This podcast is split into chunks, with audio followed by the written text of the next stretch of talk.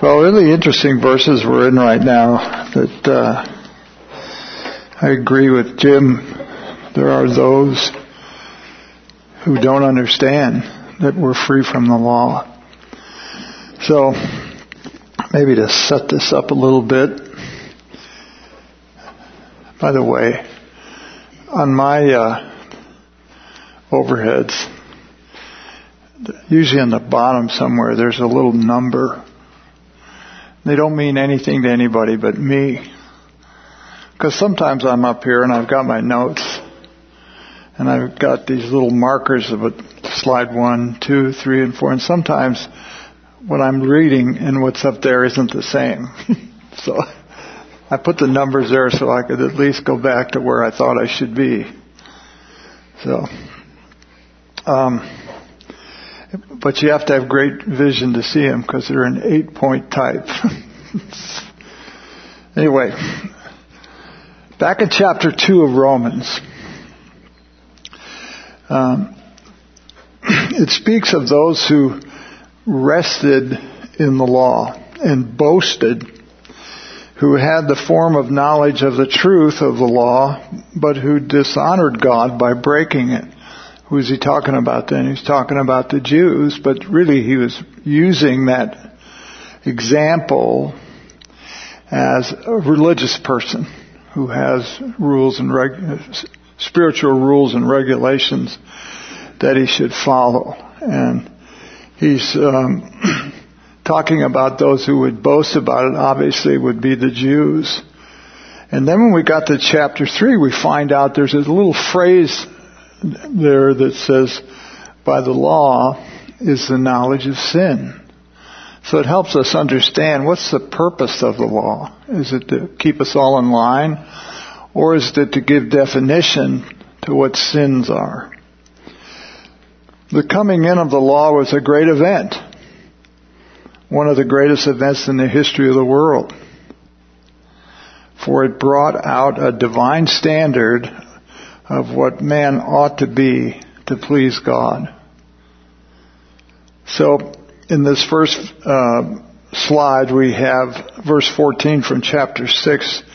For sin shall not be master over you because you're not under law, but you're under grace. And we spent a couple of Sundays talking about that. And then the question is asked, what's, what then? Shall we sin because we're not under law but under grace? And the answer is obviously no way. May it never be. But Paul has a purpose here to press home um, to the point that the believer is not under law anymore. And I know what you're thinking. You're thinking, well, boy, if I don't have any rules, what am I going to do? I don't know how to gauge.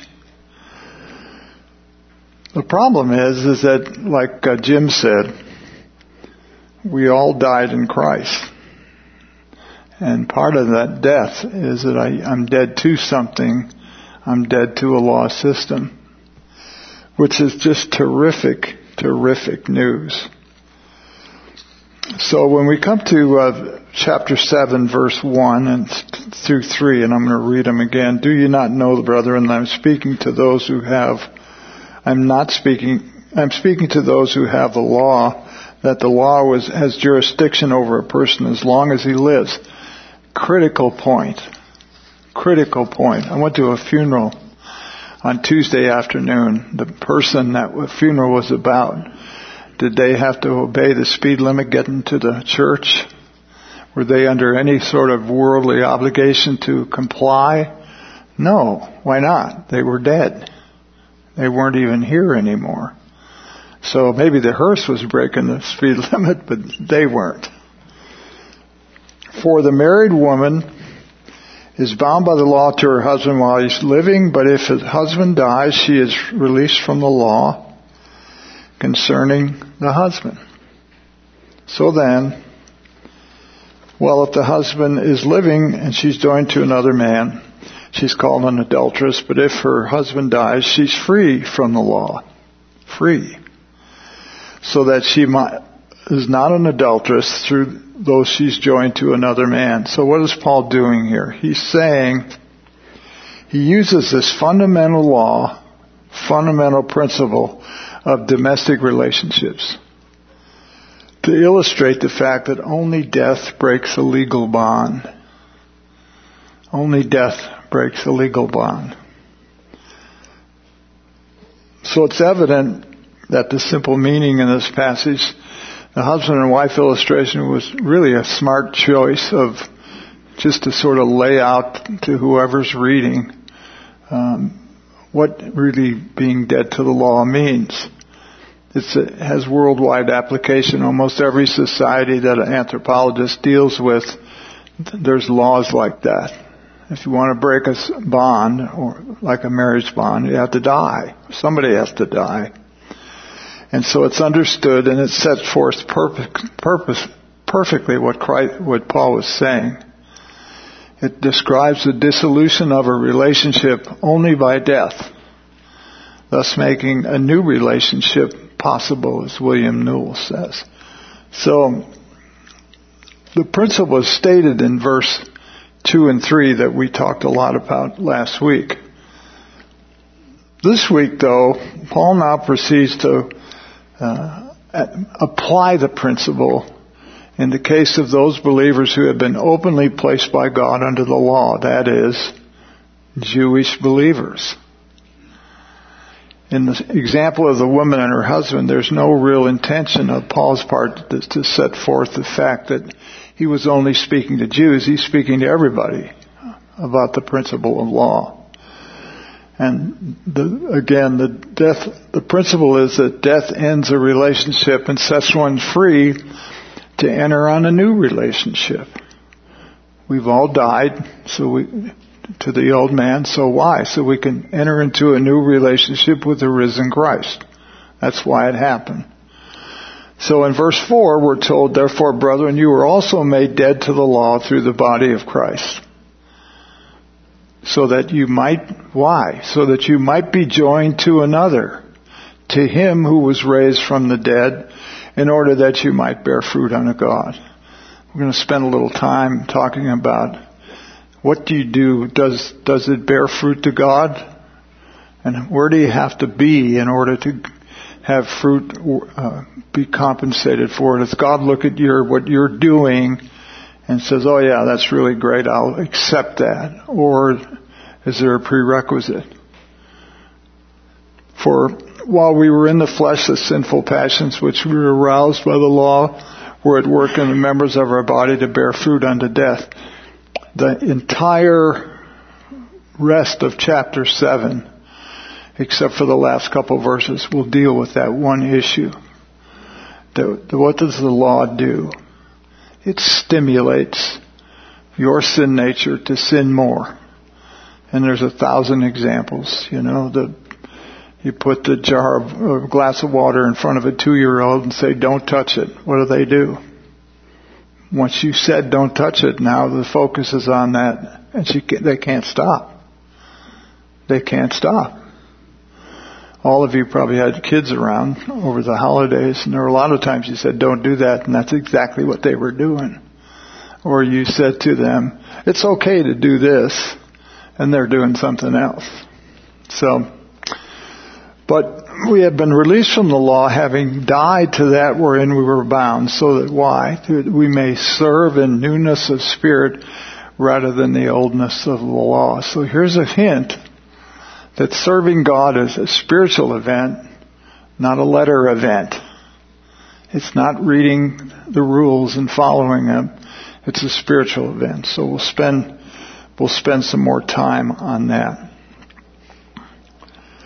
So in five, uh, slide five, if you try to apply verse four and six directly to Jewish believers, you, you have uh, you don't you have a little bit of difficulty. What I tried to do here was to put side by side the Gentiles, which is most of us, were totally without law. The Jews were under a law that God gave them and put them under it. So we can't say that realistically, unless he says, like he says, therefore my brethren, well, who are the brethren? They're his Jewish brothers. So they're under the law system. But I, as a Gentile, have a, was given a conscience, and my conscience is this little mechanism within me that says, well, it's okay to do that, but it's probably not okay to do that. It corrects me when I'm wrong and compliments me when I'm right. Where the Jews, uh, their whole thing was 620 or, or so do's and don'ts. I don't know how, I mean, how old does a Jew have to be before he's got all those 600 things down? I live in this, uh, as you know, I live in a neighborhood that has uh, a, a bunch of Hasidic Jews and that live there, and they dress different, and they and uh, they're amazing to watch because there are certain things that they're adamant about, but mowing their grass isn't one of them. Taking care of their houses isn't one of them. But wearing the black suit and the macrame and the, and the yarmulke and, and then on the Sabbath, you know, the, and, and it's amazing to watch them operate. They can't drive a car on the Sabbath, but they all have about five kids, so they have these strollers that are three kids wide, and they push them two miles up a hill to get to the synagogue. That sounds like work to me. The really smart ones drive to the two mile limit, park their car there, and walk the rest of the way. So, we never had the law, never had the Mosaic law. Um, but the Jew had the law. He had a conscience that that law directed. And you know what's interesting? Based on this verse, the power of sin controlled Judaism. Do you see that? The law through the body of Christ so that we might be joined to another, to him who raised. Um, in the, the verse that we're going to talk about later is if, if the law is a thing that stimulates sin, and God puts the Jews under a law system, what, are you, what is going to happen to the Jews? They're going to sin. They're going to sin. So they have this whole elaborate system that God gave them to cover their sins. To cover their sins. So, it, I, I can't think of anything that would be more difficult than being Jewish and living under that system. So, um, so the gospel comes, and it tells a person that uh, in 7.3, but if her husband dies, she's free from the law, and that she is not an adulteress, though she be do- joined to another man. As touching the Gentile believers, this fact that was reckoned on her for putting out the business of chapter 6, the body of sin, relieving them from sin's bondage. You, you remember that back when we were studying uh, verse 6, we talked about the body of sin and, and being separated from it for the purpose of putting it out of business. You know, Romans 6 says, my old man was crucified. Was it or not? God says, yes, it was. For what purpose? So that the body of sin might be annulled, put out of business. If you're an electrical engineer, taken offline that it would stop functioning as a sinning entity. That was the whole purpose. And the whole purpose we found out, the whole purpose of grace was to stop somebody from sinning, not the law. It was grace that was to do that. So the Jewish believer then, the announcement is now directly made so that you might be joined to another, to him who was raised from the dead in order that you might bear fruit unto God. So what Paul is telling the Jewish believers who are listening, and uh, uh, obviously a lot of uh, non-believers probably were listening to this too, that you Jews have been made dead to the law through the body of Christ for the purpose that you could be joined to somebody else or something else, another. Joined to the risen Christ in order that he might bring forth fruit to God. So here's a new equation. Am I under the law to bring forth fruit unto God? Do I decide to follow the rules and does that bring fruit unto God? Or here's something totally new that must have astonished them. Uh, that they've been discharged from the law, literally annulled in respect to the law, thus bringing out a new way to serve. It was a startling announcement. If you think about it, the Jews, how long were the Jews under the law? Well, up until the time of Paul, it was 1500 years. You know, we haven't had, we haven't even been in North America 1500 years. And the Jews have been, at this point, they've been under it 2500 years now if they chose to be there. So, they, and here comes Paul and he says, you have died to all that. You, have, uh, you know, the law doesn't know you anymore. It doesn't recognize you as something that someone who has to be under it. So he's trying to establish back in 614 that sin won't have mastery over you. Why? Because you're not under law, you're under grace. It's pretty, sounds pretty simple, isn't it? That sin isn't going to master me anymore. And the reason it's not going to master me is because I live under grace and not a law system. Covers, of course, both the Gentile and Jewish believers who are not under law. It's not, we're not under the principle in any sense at all. The Gentiles obviously had a moral obligation as responsible children of Adam though not under the law, we were said that we were without law. We didn't have any law. We were making it up as we went. We were a law unto ourselves. And there is a work of the law in our hearts we call conscience, as we see in chapter 2, which the conscience bore witness to us, you know. Murder is one thing, adultery is another. I mean, you can list what they are. The Gentiles, therefore, the announcement that in Christ that they are not at all under the principle of law sets them free to do what? To delight in Christ and to surrender to the operation of the Holy Spirit within them. The additional amount, announcement is made to those who were under the Mosaic law and they have the same liberty. They died there from which they were held. They died out of it. So both Jew and Gentile, the great lesson with each of us must rest in, on our own heart is that those in Christ, whether Jew or Gentile, are not under a principle of law but under grace. And I know we dance around in our heads about that because we have this triggering mechanism that says, well, this is probably okay to do this or probably not okay to do that. And really, if you're, does a dead person in a coffin at a funeral have to make a decision about how their behavior ought to be? When you're dead, you're dead.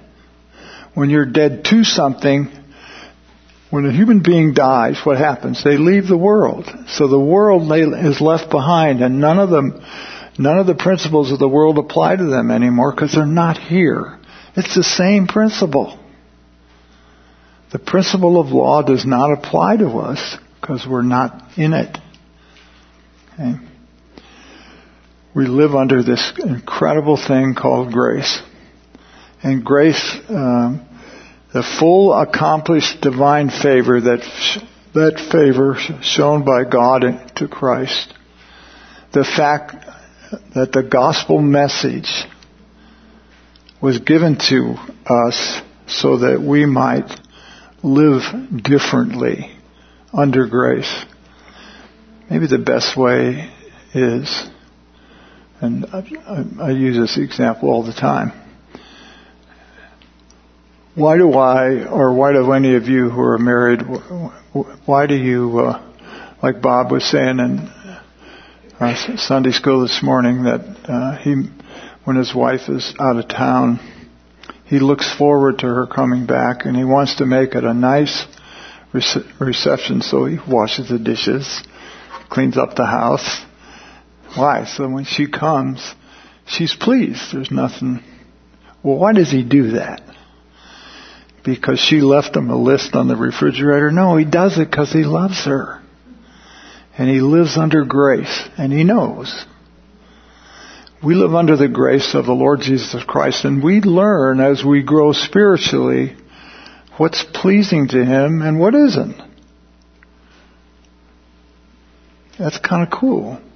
It, de- it demonstrates a personal relationship that we didn't have before. And the relationship is not built on my adherent to do's and don'ts. It's based on just communication and intimacy. I know what the Lord Jesus likes and doesn't like in most cases. I don't have to think about it or go look it up in a rule book. I know. Why? Because I know Him. See? So, um, the life of the believer, the new life of the believer is one of faith, not effort. As Paul says in Galatians 2:20, the life which I now live in the flesh, this body, I live in faith, or by faith, the faith which is in the Son of God. I trust Him to live a life through me that's pleasing to Him. In the power of the indwelling Spirit. Oh, I can't do it myself, but the Holy Spirit indwells me. It's His power that makes that life activated in me. For walking by the Spirit has taken the place of walking by external commandments. We all have a moral responsibility to produce righteousness and holiness before God, but we can't do it. It's impossible to do. So both the Jews and the Gentiles are included in that tremendous statement of 6-6. Our old man was crucified through the body of Christ. We come to a point where we're very thankful about that. We're very thankful about that. So God's Word is not speaking here of propitiation or justification. For you, you who aren't here every Sunday, propitiation is a, one of those Greek words that means satisfaction. He's not here talking about satisfying God about my sinfulness. That's something that Christ took care of. He propitiated God to the point that I don't have to do it anymore. He totally took care of everything that was pleasing to God and everything that was displeasing. And He declared me justified because of His work on the cross, not because of what I did. His work. So, and how did that all happen? Through the blood of Christ. The blood of Christ. Romans 3.25. But God speaks here of what we call identification with Christ in which in God's view, all believers were brought to the end of their history at the cross. I'll read that again. In God's view, all believers were brought to the end of their own history at the cross so that the former relationship to sin, the law, and the world all ended from God's perspective to be noted that both concerning Christ's death for us and our death with Christ, it was done by Christ in Christ's body. As for the first, we remember in 1 Peter 2:24 it says, "Who is his own self bore our sins in his body on the tree." That's propitiation. And as the second, the present verse, made dead through the body of Christ. You know, when he says in his word, Paul says, that we died with Christ, he means it. And it's important for us, I think, to think about we didn't die a little bit or 40%, or we're not trying to die more as the days go on. We're not doing any of that. He says we're dead. Aorist tense. Fact. We died. That means the world, sin, the law We're separated from that. We live in an entirely new environment, which is grace and the resurrected Christ. Anyone who has examined their writings, there is an inseparable, I'm talking about Reformed theology now, inseparable conclusion that the Reformed theologians, Newell says they're truly godly men, have kept the vision of believers confined generally to propitiatory work of Christ, not seeing at least, not setting forth clearly the ending of our history in identification with Christ, thus freeing us from sin, the law, the old creation, and setting us wholly on a resurrection ground in Christ Jesus. I don't know why they don't do that. I don't know why they can't, they don't, like Jim says, you read these verses and how can you turn around and say, well, you know, God saved you and indwelt you with the Holy Spirit so you can keep the law. He just said, I'm dead to it. Well, which is it? You know, I'm either dead or I'm not. God's identifying us with Christ in His death was just as sovereign an act as God transferring our sins to Christ. It did not proceed from the incarnation or from the birth of Christ. For He was holy and He was separated from sinners from birth to the cross. There was absolutely no union with sinful humanity except when he went to the cross. The world, the, we would be horrified at the teaching that Christ was bearing our sins from the incarnation. It wouldn't, but listen, it's taught. It's taught in a lot of places that that's what God did.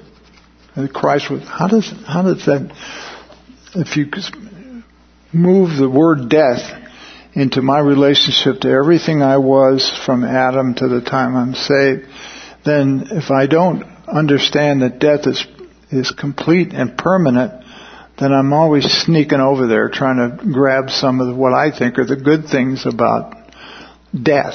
There is nothing good about death. Nothing. The great lesson to learn in this whole passage is pretty simple that there is Christ, there is the body of Christ, of Christ made sin, and our old man crucified with him, our history in Adam thus ended before God. You ever think about that you when you talk to God, when you pray, that you under, your, that your frame of reference is, I'm sitting here praying and talking to God, and He's looking at me as a new man in Christ, not an Adam in any sense.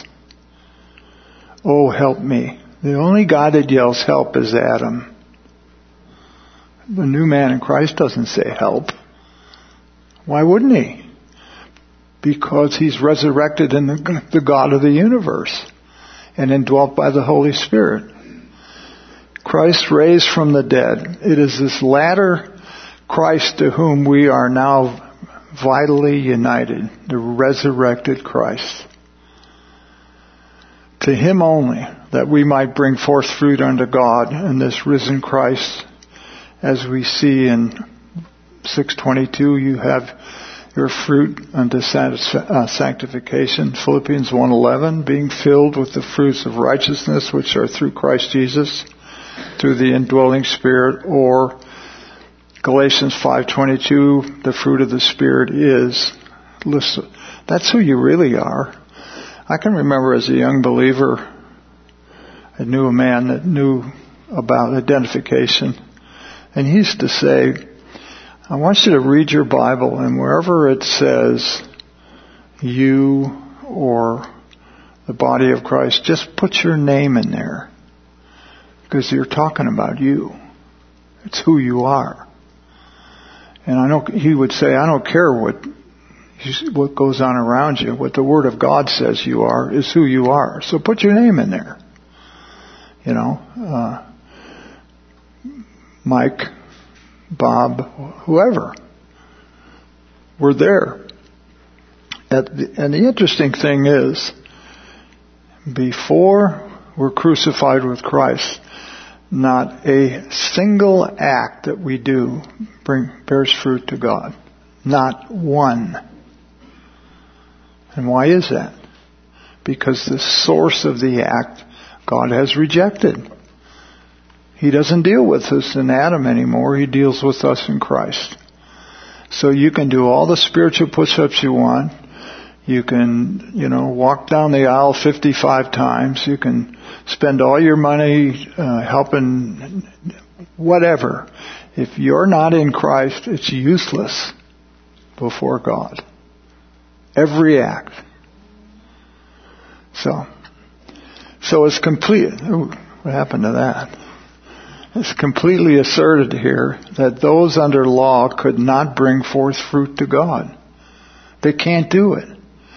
So you got to imagine Donna and I walking up to a guy in my neighborhood or a woman in my neighborhood dressed like they're dressed with the black suit and the fedora and all that and say, by the way, all that you're doing doesn't bring fruit to God we'd be run out of the, well, they wouldn't talk to us anyway. They don't talk to us anyway, so.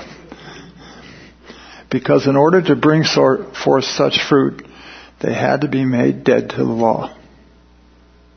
You can't do it on both sides. And the denominations that we deal with in Christianity don't teach this principle. And they do all this, what they think is wonderful stuff. Well, in, in the estimation of Adam might be wonderful.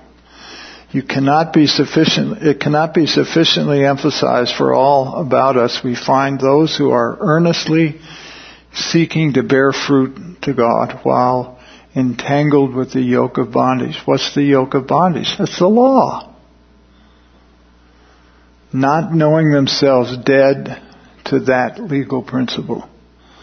They don't know it, then they don't know what their behavior is about. It's like, again, dealing with your grandkids and who aren't old enough to be aware of anything and they don't know what they're doing if it's good, bad, or somewhere in the middle until you tell them and show them and they get old enough to understand. So, it is only those who see themselves who have died with Christ and to be, and to have been joined to the risen Christ in glory that fully fully bring forth fruit unto God. They're the only ones. It's significant, uh, I'm sorry, it's a magnificent day when a believer sees himself only in the risen Christ. It's a great day. Dead, buried, risen, and he can say with another, I am crucified in the flesh I'm not in the flesh. I'm not in the place of the child of Adam at all, but delivered out of it all by redemption. This world in which the life of Adam develops itself and of which the law is the moral rule, I do not belong to before God more than a man who died yesterday or 10 years ago or 15 minutes ago or 40 years ago or 4,000 years ago. I don't have anything to do with it. The Lord has me functioning in it, but I'm not of it. So I don't use their rules. I don't use their principles. So verse 5 says, For while we were in the flesh, the sinful passions, which were aroused by the law, eh, were at work in our member, the members of our body. Two, and I, I stopped there on purpose. Notice it doesn't say in the body, for we're all that. Being in the body is no moral significance, but the words are in the flesh. The condition of those not saved, as we see from Romans 8, 8 and 9. Those who are in the flesh can't please God. Can't do it. However, you're not in the flesh, but in the Spirit, if the Spirit of God dwells in you, but if anyone does not have the Spirit of Christ, he doesn't belong to him. It's pretty simple, really. This does describe a moral state or condition, absence of life, absence of the Holy Spirit, and controlled by the fallen sin nature. If you really understand law for what it is, it does not help you. It causes you to sin. That's what it's designed to do. So the passions of sin which were through the law to those in the flesh controlled by evil nature through a body dead to God, legal restraint was intolerable. If they got honest, it was intolerable. As we shall see in the last part of the chapter, sin was there. It's always been there, but inactive until the law came demanding obedience and holiness. You know, uh, one of the guys I read uses a, the metaphor of a sleeping lion. The lion's fine until you poke it with a stick. And when you poke it with a stick, you better be running really fast. But the stick and the poking is the law. The lion is the sin nature, sound asleep until the law comes along and pokes it then you know it's the, we we use the term poking the bear. The bear isn't going to harm me as long as I don't poke him. Well, that's what law is. Thus came the uh, arousings, the passions of sin, sins of all kinds. It's evident that the Jew who had the law is distinctly and especially before Paul's mind here. Like I say, from verse about 8 or 9 to the end of the chapter 23 of, of chapter uh, 7, Paul's really going to lay out in really cool terms. He really tried hard out of the flesh and he really tried to implement law in his life all the time, but the results were always negative. And all they ever did was stimulate sin and he couldn't control it boy, for a guy like him, a, a, a Jew and a Pharisee, and now a believer, but understands in his mind what being dead to the law means, but not really knowing what it's like to live it day at a time.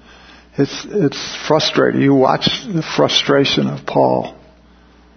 So, they were at work in the members of our, of your body to bring fruit to death. You mean all that stuff I did before I was a believer is just dead works? You know, we believers think, well, we're going to go to the bema of judgment and there'll be the pile of dead works over here and then there'll be the good stuff over here. We're still operating on that principle.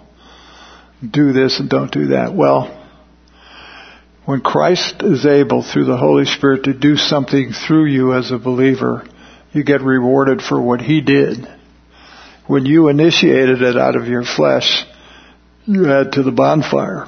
Some of you are going to have big fires. Paul's great struggle after he was saved, he finds a law of sin in his members. He discovers it through experience, against which he's powerless. He can't do anything about it.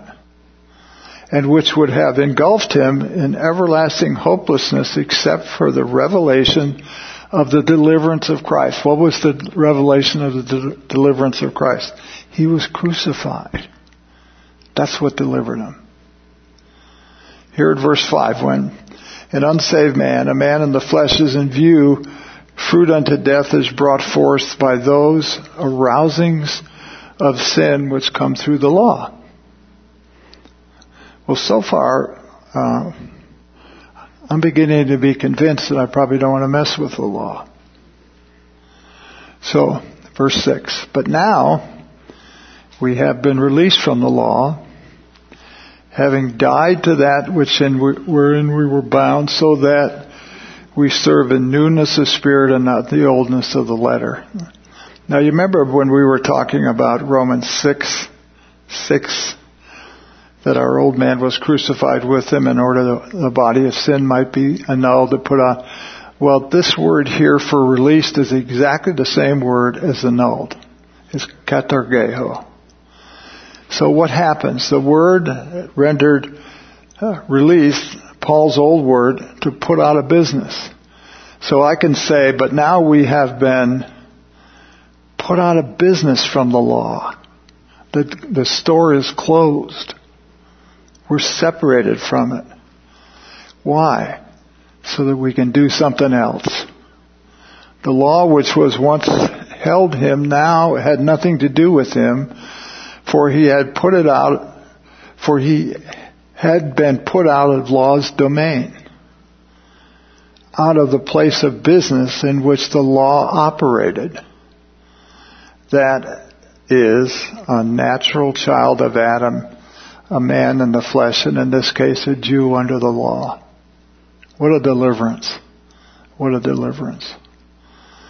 So, let us who are Gentile believers most carefully note a couple of things. That the Jewish believer who was put under sanctions of death under the law by God at Sinai has been declared by that same God that he died to the died to that in which he was held, so that the law has no more business with him, and that, however deeply taught by tradition, that we Gentile believers are under law, we must throw that tradition all away. For if the Jew who was divinely placed under the law has been made dead to it and discharged from it, put out, put out of the sphere and dominion of law, then what presumption for a Gentile to claim that he's under the law before God and that we can serve him there? That's really presumptuous to do that. So, so what does the whole passage, chapter 512 onward, plainly tell us? Remember, 512 was the change from Christ dying for us to we dying with him, with whom we were first connected, except Adam the first. All of our standing, all of our responsibility were in Adam the first. Our relation to Him was such as nothing but death could break it. You don't get away from Adam except dying. We were responsible to furnish God a perfect righteousness and holiness in the flesh. No matter if we could do it or not, we ought to do it. So our inability does not at all diminish our responsibility. You can't go to God and say, I'm sorry, I can't make it. He says, I know. But what did God do about it? Our old man was crucified. The guy that was unacceptable, the old Adam, sin, the man in Adam was crucified. We shared Christ's death to sin. We shared it. We died to the whole position in Adam and our obligations, all the obligations that we had in Adam and connected with him were crucified. Oops, missed. So I had one other thing I wrote down this uh, this morning. I wanted to talk about. Um, in the old days, it was the mentality was I thought I ought to do this. Now it is I delight to do so. As we say elsewhere, the instructed believer finds himself doing the will of God as it is done in heaven. That is, in the very spirit of service and not by forms or obedient ordinances and not by earthly principles. So, um, I was going to talk a little bit, but I, I, think I'm running over time. I was going to talk a little bit about the fact that uh, when you read uh, in verse 1 and 2 and 3 that the woman is married to the man and is under the law of the man until he dies, the man doesn't represent the law because they're both under that law. Does that make sense? So one of them dies and then the law of connected with that person goes away. And that's what we have to understand. That we died and that all of that principle that used to be ours is no more. And what does it do? It makes us free. But we're never free to do what we please. We're free to do what God would have us do. We're free to serve Him in a new spirit of life in Christ Jesus. So, let's close. Father, how we thank you for your grace. We thank you for what you've done not only for us, but to us, that you have placed us in Christ. We live in an environment now of grace, of an unmerited favor, unlimited favor. And we're to live like that, moment by moment. Live as receivers, not causers. Live serving you and dependence on the Holy Spirit who we're all indwelt with. So we're so thankful for that. And we recognize it takes uh, probably most of our life to to learn from you to how to just present ourselves to you as those that are alive from the, bed, the dead. But we do learn that and we're thankful. And we pray in your son's precious name. Amen.